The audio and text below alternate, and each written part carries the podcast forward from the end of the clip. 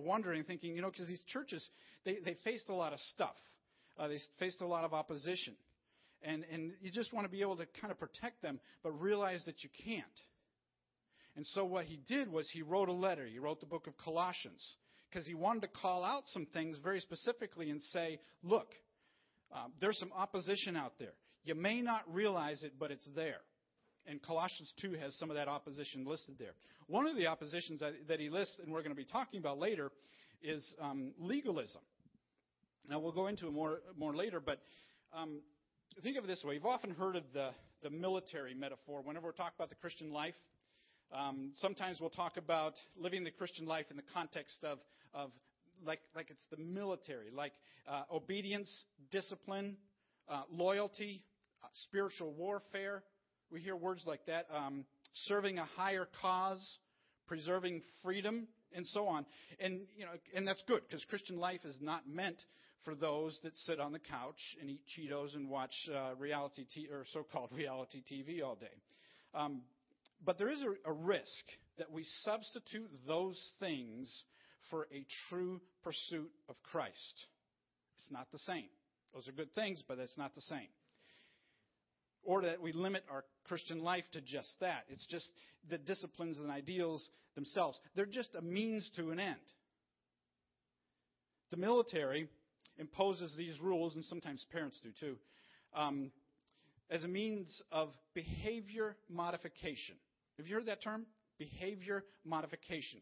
Because it just changes what you do. It really doesn't change who you are necessarily. And see, this risk of rule following can carry over into our Christian life. We can just become behaviorally a Christian and act like one because we know what they act like. We watch some others. Oh, so if I act like that, I'm a Christian. Okay. And that's what one of the things that Paul is writing about. And see, one of the things is we actually prefer rule following because it requires less commitment. We don't have to think. My understanding, and I've not been in the military, I've talked to some of you who have, that basically in the military, you just simply do what is commanded. Okay, we don't pay you necessarily to think, you just do it. If your commander says you do it, you just do it. And sometimes we almost want our Christian life to do that. Just give me some rules. I don't want to actually have to engage my mind, will, and emotions into my Christian life. I just want the rules. It's easier. It's not the Christian life. It's not what we're talking about. And that's one of the things that Paul writes about in Colossians chapter 2. He gives in this chapter four directives. Four directives, and those are the four that you can write down. If you have, I don't know what page that is on in your 21. Thank you, 21. It's called Following Rules or Following Christ. And there are four directives in this chapter. We're going to try to get to all four in these verses. If someone could read verses 1 through 5, that's a good chunk of it right there. Verses 1 through 5. If someone, Mike, you have that? Could you read that?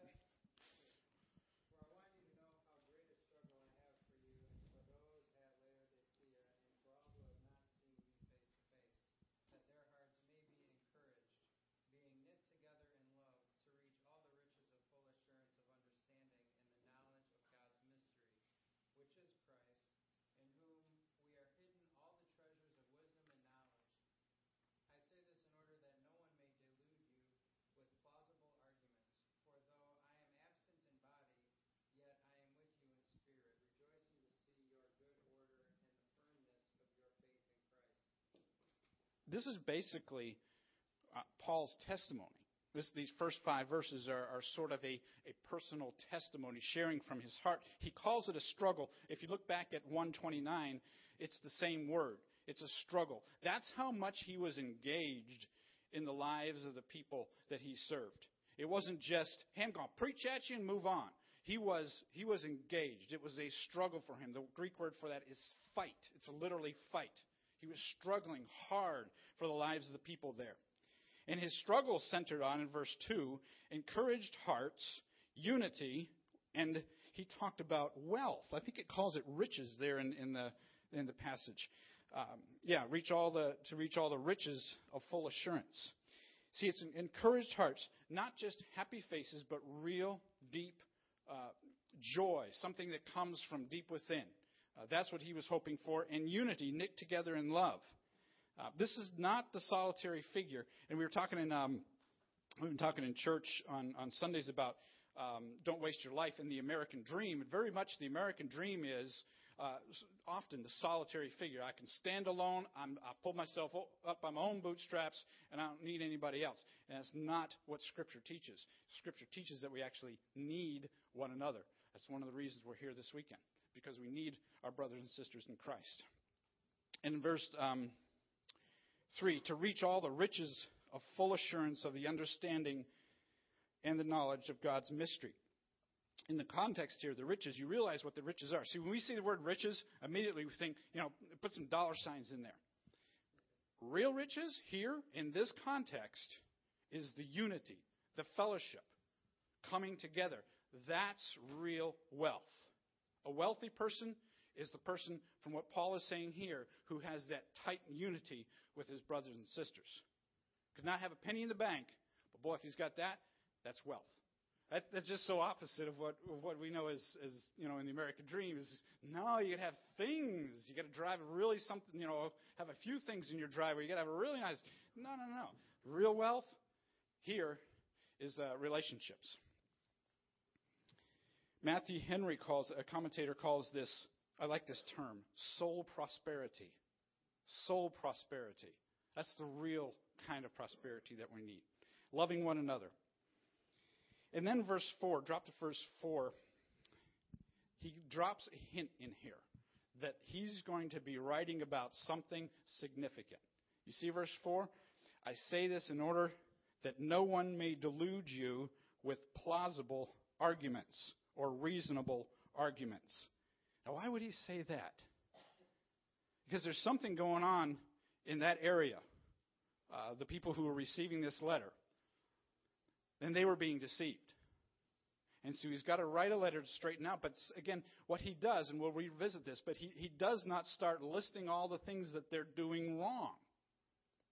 He starts out by saying who Christ is. Get a solid hold on that. Because you or I mean, in our lives, we could easily come up with, lists of things we do wrong, or somebody else. Well, I could give you a list of so-and-so and what they do wrong. Paul doesn't do that. He says, go back to Christ. Go back to see who Christ is and what that means. Verses 6 and 7. We're going to have to move a little more quickly here than I thought. Jacob, you got that? Can you go to 6 and 7?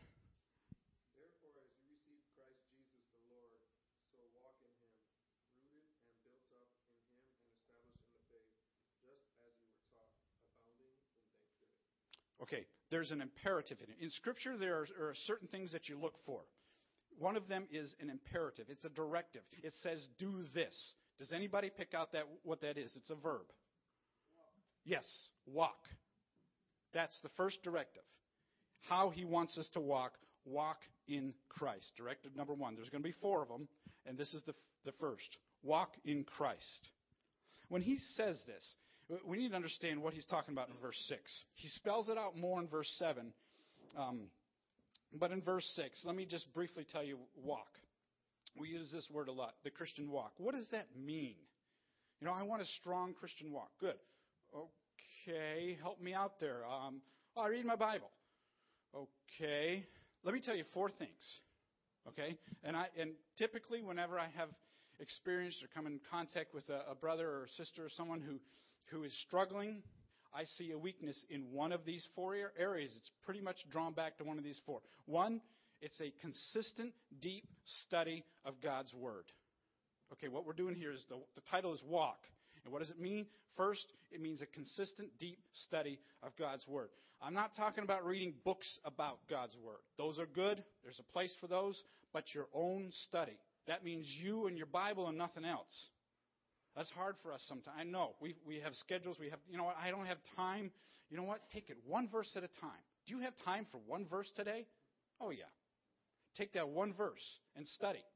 And I encourage you. We're giving out these theology books.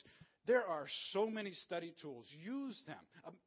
Having been in the Philippines, I can tell you there's people that would just a study Bible. Oh, my goodness, that's all they would want, or a whole Bible instead of New Testament. Here in the States, man, you can go on Amazon. You can look for just about any kind of study Bible, any kind of study book you want it, and it's there. We just have an overabundance. Find some. Dig. Find some good study guides where you can take the Scripture and look at it and understand. It's online. It's on computer. You can go to BibleGateway.com and find all kinds of study guides there. Okay? A deep, consistent study of God's Word. Second is, this is under the heading of walk, what it means to walk, is a consistent, deep prayer life. This isn't before you eat the meal, rub-a-dub-dub, thanks for the grub. No, this is something where you are digging, where you are spending time in prayer. And you know one thing that I've learned, Ryan, I am learning, sometimes that time of prayer is not just you talking and asking for things. It's you sitting there and listening. Have you ever done that? Just sat and listened and just in silence. Say, God, I'm here. I don't have any books. There's nothing. No, my computer is out here. My phone's upstairs. I'm just listening. That's prayer. Because you realize what prayer is. It's two-way conversation. You know? God is up there listening, but did it ever occur to you that he might want you to listen to him? And sometimes our blabbering and our activity prevents him from doing that. Just stop and listen. That's the second. The third one is fellowship with brothers and sisters.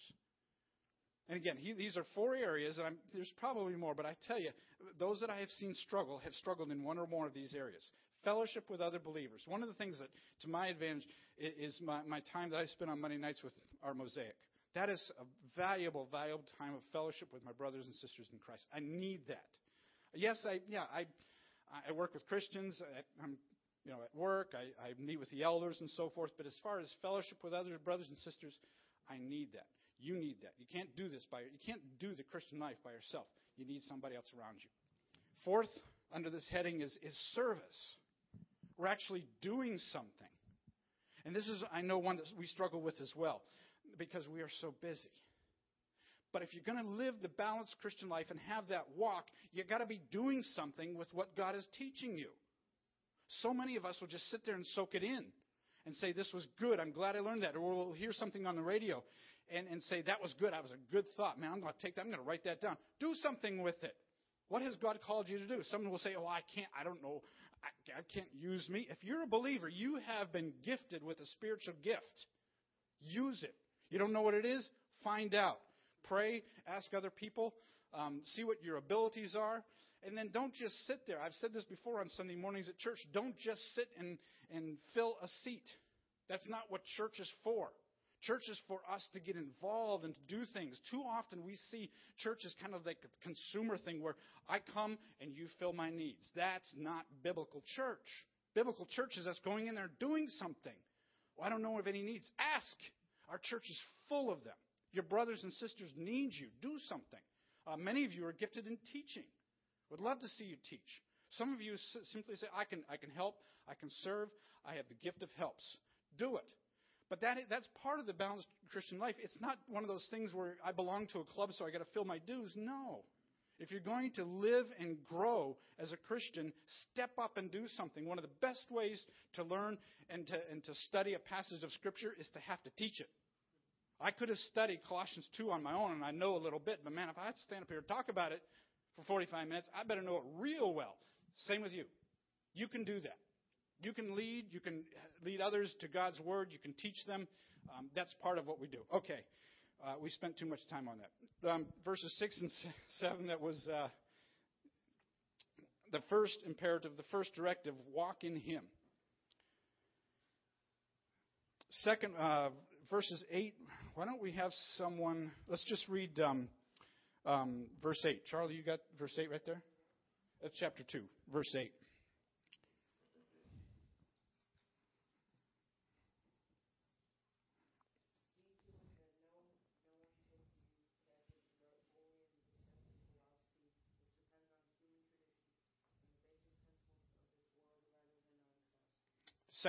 Second directive, don't allow yourselves to be taken captive. The first one was positive. Walk this way. The second one, and we'll find out all three of the next ones, are negative. Don't allow this to happen. So apparently there's something going on where Paul has to throw this in there and says, watch out. He makes it significant because he says, see to it. That implies proactive initiative. In other words, be on the guard against. There's one way to be a security guard where you sit in the booth and just kind of wonder if anything's going on out there. Or you get out of the booth and you walk around and you make sure everything's secure. It's the second one that we need to be. That's taking proactive initiative. One of the things that he's... let's look at... He says philosophy, the love of wisdom. In its basic sense, it's not a bad thing necessarily, but its basic sense, it elevates human wisdom. And the empty deceit describes the philosophy and human tradition. Those things, he says, be on the guard against those, because they can push aside the preeminence of Christ if we let it. And that's one thing we have to be constantly on a guard about. One thing that I think, I don't know, if I was a reader or listener, yeah, when these letters came around, someone would stand up and read these, and I'm listening. I'm thinking, well, that's not going to affect me. I'm not stupid. I wouldn't know. Why is he telling us this stuff? See, that's one of the most dangerous places to be. If ever we come to a point where we think we don't need to be on our guard, or nobody can fool me, that's when we're most at risk. Think about that. Because if we're like, okay, this person I need to listen carefully, or this book I need to read it carefully, or this news media I'm listening, and if you think, you know what, I already know God's word, so I don't have to worry. No. We need to be always on our guard. If we ever think ourselves above that, that's when we're most at risk. We need to be extremely careful, and that's what he's saying there. Philosophy, empty deceit, human tradition. I think one of the things that abounds today is the new religion of tolerance. And I think maybe I'm speculating here, okay? Tolerance, this thing of, well, you know what, if they think it's okay, we should just let them believe what they want to believe. Everybody's worshiping the same God. Let's not really stir anything up, this tolerance. I think it might be a backlash perhaps against some well-meaning Christians in the past who have basically called out anything that is not inside their little box that they have drawn of what they believe to be truth. Let me be careful here, okay? Because, yes, we do know what truth is, and we do know that it belongs in a box, but I tell you what, calling out people outside of that box in the way that some Christians do is uncalled for. It just serves to alienate them. And it does make Christians appear intolerant. We are to as far as Scripture goes, yes, we are. But there's no need to do that, because what happens then is there's a backlash. Well, then all of a sudden, and I've heard this so many times, tolerance is like the new religion, where we just say, well, whoever is, if you believe that, it's okay, you're all welcome. Yes, they are, but as they come, they're going to hear what we believe, and it's going to be truth from God's Word. I don't know. That's just, I've kind of sensed that in the past, and it kind of bothers me, because I sometimes I wonder if that's where it came from. Did it come from believers, well-meaning believers, who drew their little box and then blasted everybody outside of it, so that people don't want to hear it from us? So we have to be. I think we have to be careful of that. I remember a pastor when I was a kid. I remember a pastor, well-respected pastor, who I remember the few times I heard him preach the word, even as a young kid, I was just so impressed. And then years later came back and I heard him preaching, and he didn't preach for anything. He preached against everything. I was like, okay, he didn't, he just started listing all kinds of denominations and churches and everything else, and he was against all of them. I was wondering, are you for anything? And I think we have to be careful of that we don't become so narrow that we push everybody away. Verse 9. Let's read verses 9 and 10 together. Yeah. What's that?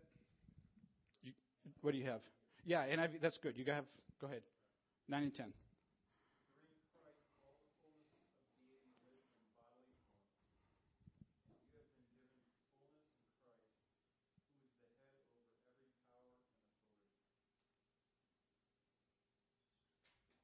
Did you read verse 10?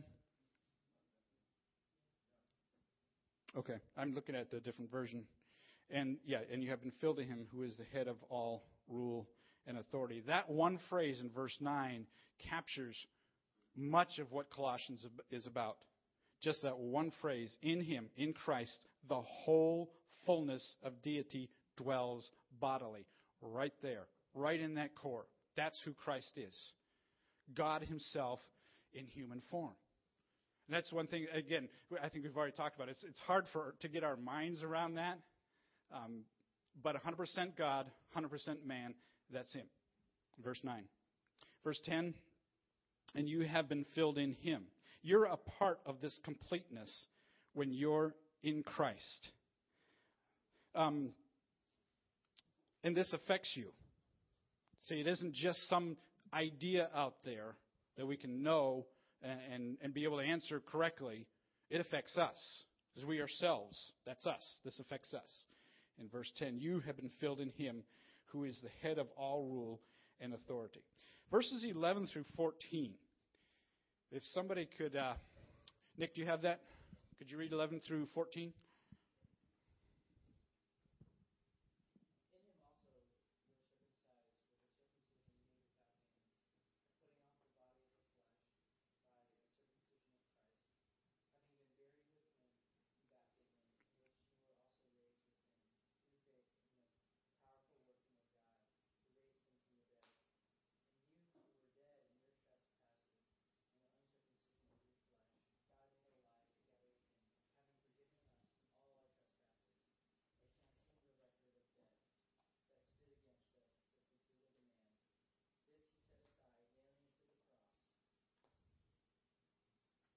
This is some figurative language here that we need to get a grasp on. He mentions in there circumcision, and he mentions baptism, and he mentions canceling the record of debt. And he does this for a purpose. This is a men's retreat, so we can talk about this. Circumcision is an ugly, painful procedure, okay? And when Paul uses it here, immediately they know what he's talking about, that. And when he uses it in reference to our old sin nature, that's a cutting off. It's like removal of that flesh. And so this helps the readers and listeners understand what it is he's talking about, because that's what the picture is. It's a cutting off, cutting away of the old nasty stuff, something you don't even want to think about. Good. That's the picture we should have in our mind, because that's what's being cut away. And the baptism, having been buried with him in baptism, in which you were raised with him through faith in the powerful working of God. It's that baptism, coming back, going underneath and coming back up out of the water. It's that being raised, that picture. We're trying to get a picture of what it is that Paul is writing about here. And you who were dead in your transgression, in your trespasses and the uncircumcision of your flesh, God made alive together with him, having forgiven us all our trespasses by canceling the record of debt that stood against us. That's a long record of debt. You got to realize this. I don't think we understand or fully comprehend the canceling the debt thing.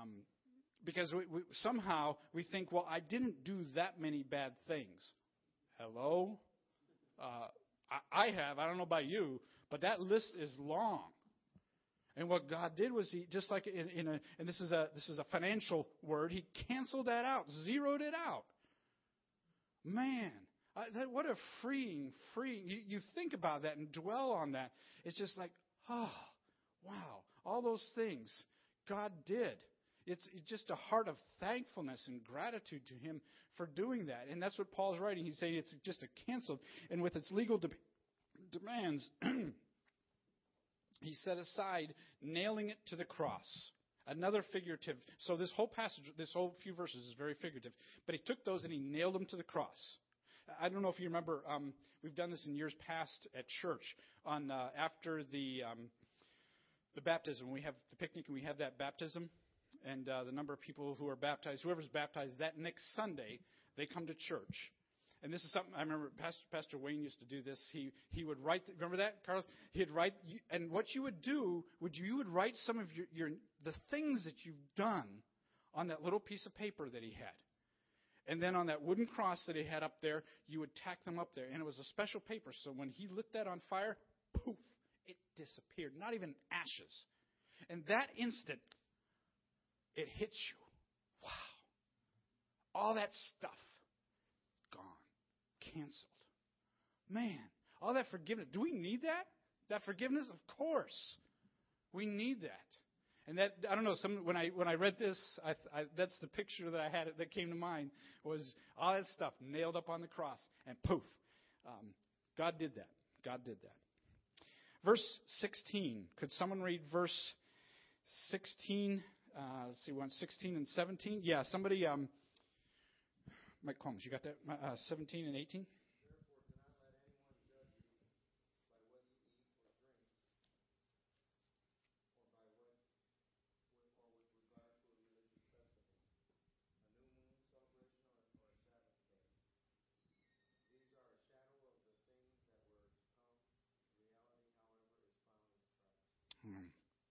This is the third directive. Don't allow yourselves to be judged. Don't allow yourselves to be judged. And what was happening here was there were people, probably Jews at that time, who believed that if you're going to be Christian, okay, I'll be Christian, but in addition to that, since I'm still Jewish, then I've got to still follow all of these rules from the Jewish law. It's got to be both and. I can't give up my Jewishness in order to become a Christian. And so they were imposing that, and it's listed what some of them are there. Questions with food or drink, regard to a festival or the new moon or Sabbath. And Paul says that's all in the past. Don't let people judge you because of that, because you don't follow that. See, it was in the Jewish mind, and for thousands of years they had done this. And for Christ to come and say that was all canceled by his death on the cross, they couldn't understand that. And so they were imposing these rules on the new Christians and saying, not only do you have to do this as a Christian, come to faith in Christ, you also have to do all these other things that we used to do in the past. And Jesus said, no, that's done with. That is done away with, the law. And it's not that they were bad things. Okay, in fact, you find them in the Old Testament of things to do, but it's not necessary for salvation. And see, what that does, adding these things in and anything else that we try to add in, it says that Christ's death was not enough. Christ's death, burial, resurrection was not enough. You have to do more. And anytime anybody says anything like that, it is false, because Christ's death, burial, and resurrection is fully sufficient. That's all we need. And there are people, you think, well, nobody's ever asked me to, do new moon festival or Sabbath or whatever. But anytime anybody says, okay, you can be a Christian, but also in order to be a Christian, you realize you've got to do this. I remember back in the day when I was young, it was the hippies with long hair. I still remember my parents going on about that. There's just no way in their minds that these long-haired hippies could be Christians. They didn't cut their hair. There's men with long hair. How can that possibly be? And true, that was that at that time, and I'm not faulting my parents for that, but it's just one of those things. Yes, it's just one of those things that we try to add in there and say, Christians will do this. Yeah, well, we don't know what Jesus looked like. We don't know. Yeah, in the pictures that we know. But we see, we do that. I'm just using that as an example, because anytime anybody tries to add anything in there, it is wrong, because full sufficiency is in the death, burial, and resurrection of Jesus. And these Jewish believers are trying to add things in and saying, you have to keep the Sabbath. You have to do this. They even added in circumcision and said you had to be circumcised. No. Because what that does is it removes the full sufficiency of Christ's death, burial, and resurrection. We have to be careful with that. Verse 18. Gary, you have that? Verse 18? Don't let anyone condemn you by insisting on a pious self-denial or the worship of angels, saying that they had visions about these things. Their sinful minds have made them proud. Could you read verse 19 too? Mm-hmm.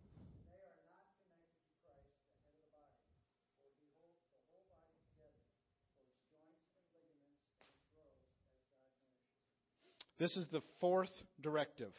Don't allow yourselves to be defrauded.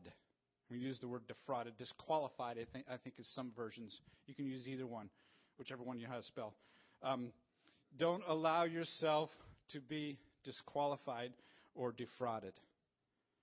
And see, these people were chasing shadows, asceticism, the false humility, the pious self-denial, look at me, and then the worship of angels, which amazingly still persists to this day. The worship of angels.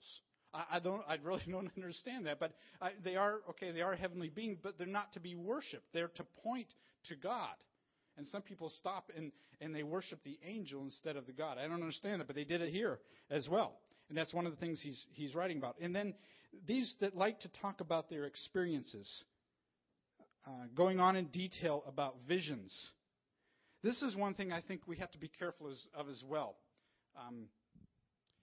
And the way how this applies today, I think at times, not necessarily visions, but sometimes, at least in evangelical circles, we will talk about our testimonies.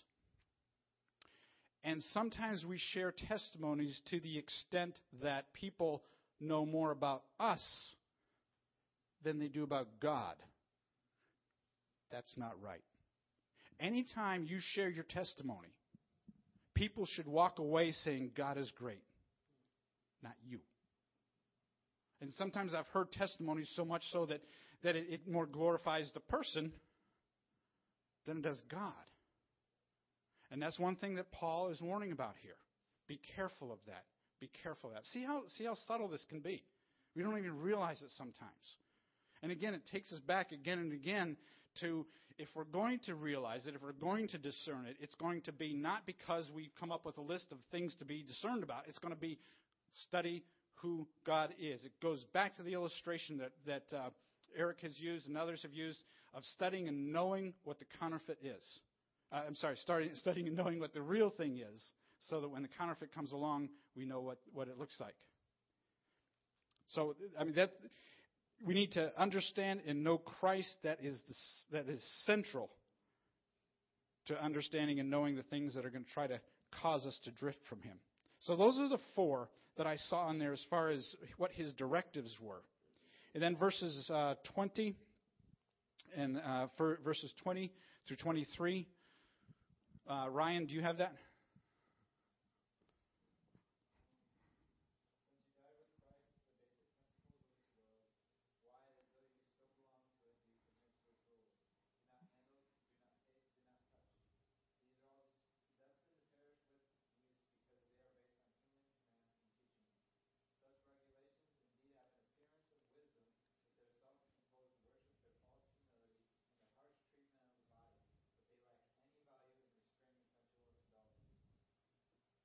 Of the flesh. Oh, thank you. Some of these are, we're not calling these out as necessarily bad things. You think about some of the things that we do to kind of draw our attention to God. It should serve as that. Again, it should not serve to draw attention to us. You got to look at the motive for why you're doing it. Let me use it for instance. Some of you like to lift weights. Let's say you like to lift weights. Bodybuilding or whatever. That's a good thing that we do for our bodies. But look at the motive behind it. Why do we do that? If it's to build up the body and to make it look good, what matter is that going to be when it's laying in a wooden box and they're about to bury it? Where's it going? It's going to turn to dirt. But if we're doing it to glorify God because we want to be a good steward of the body He's given us, that's different. See what I mean? So it goes to the motive of why we do these things. It's not necessarily he's calling them out as bad, but he's saying, examine your motives. Understand why you're doing them. There are so many things that can distract us, good things, from our walk with Christ. We need to be constantly vigilant so it doesn't happen. And that's what Paul was warning the readers about. He's saying, don't be sidetracked by these so-called new ways of living. Don't be a mindless rule follower. Don't allow some of these new ways of living seep into your Christian life. See, in doing that, you become host to a monstrous tapeworm that draws away the real nourishment from God through His Word, fellowship, and serving.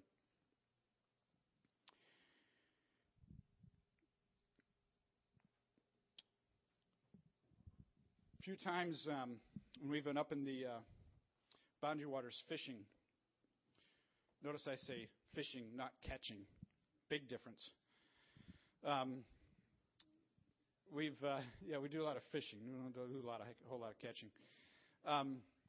We'll be out in a canoe, and notice as let's say there's two of us in the canoe and be fishing, and so intent on what we're doing that we don't realize that the wind, even though it was a slight breeze, has kind of drifted us all the way across the lake or somewhere, and you're like, all of a sudden you're down there, you're fishing, you look up, and you're like, where's the campsite?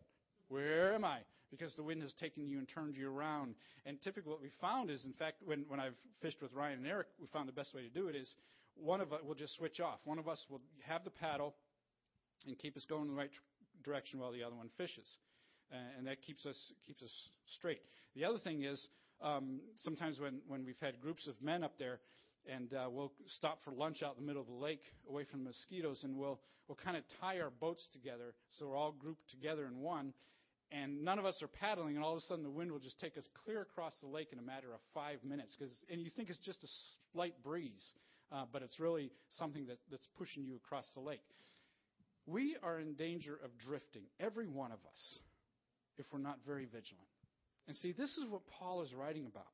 He's probably writing to a church that thought, we're okay. We've had Paul. Paul, actually, we know who Paul is. And some of his disciples have come here and taught us. So we're okay. You don't have to worry about us. That's when we're at risk. We have to be vigilant, constantly vigilant. All these things. And see, Paul didn't go into great detail writing about all of these philosophies and everything. We don't either. What we do go into great detail is the study of God's Word and who God is, and in Colossians, who Christ is. That understanding is what is going to keep us from drifting. That and that alone. We can examine all the worldly philosophies. We can become experts in those. That's not going to keep us from drifting.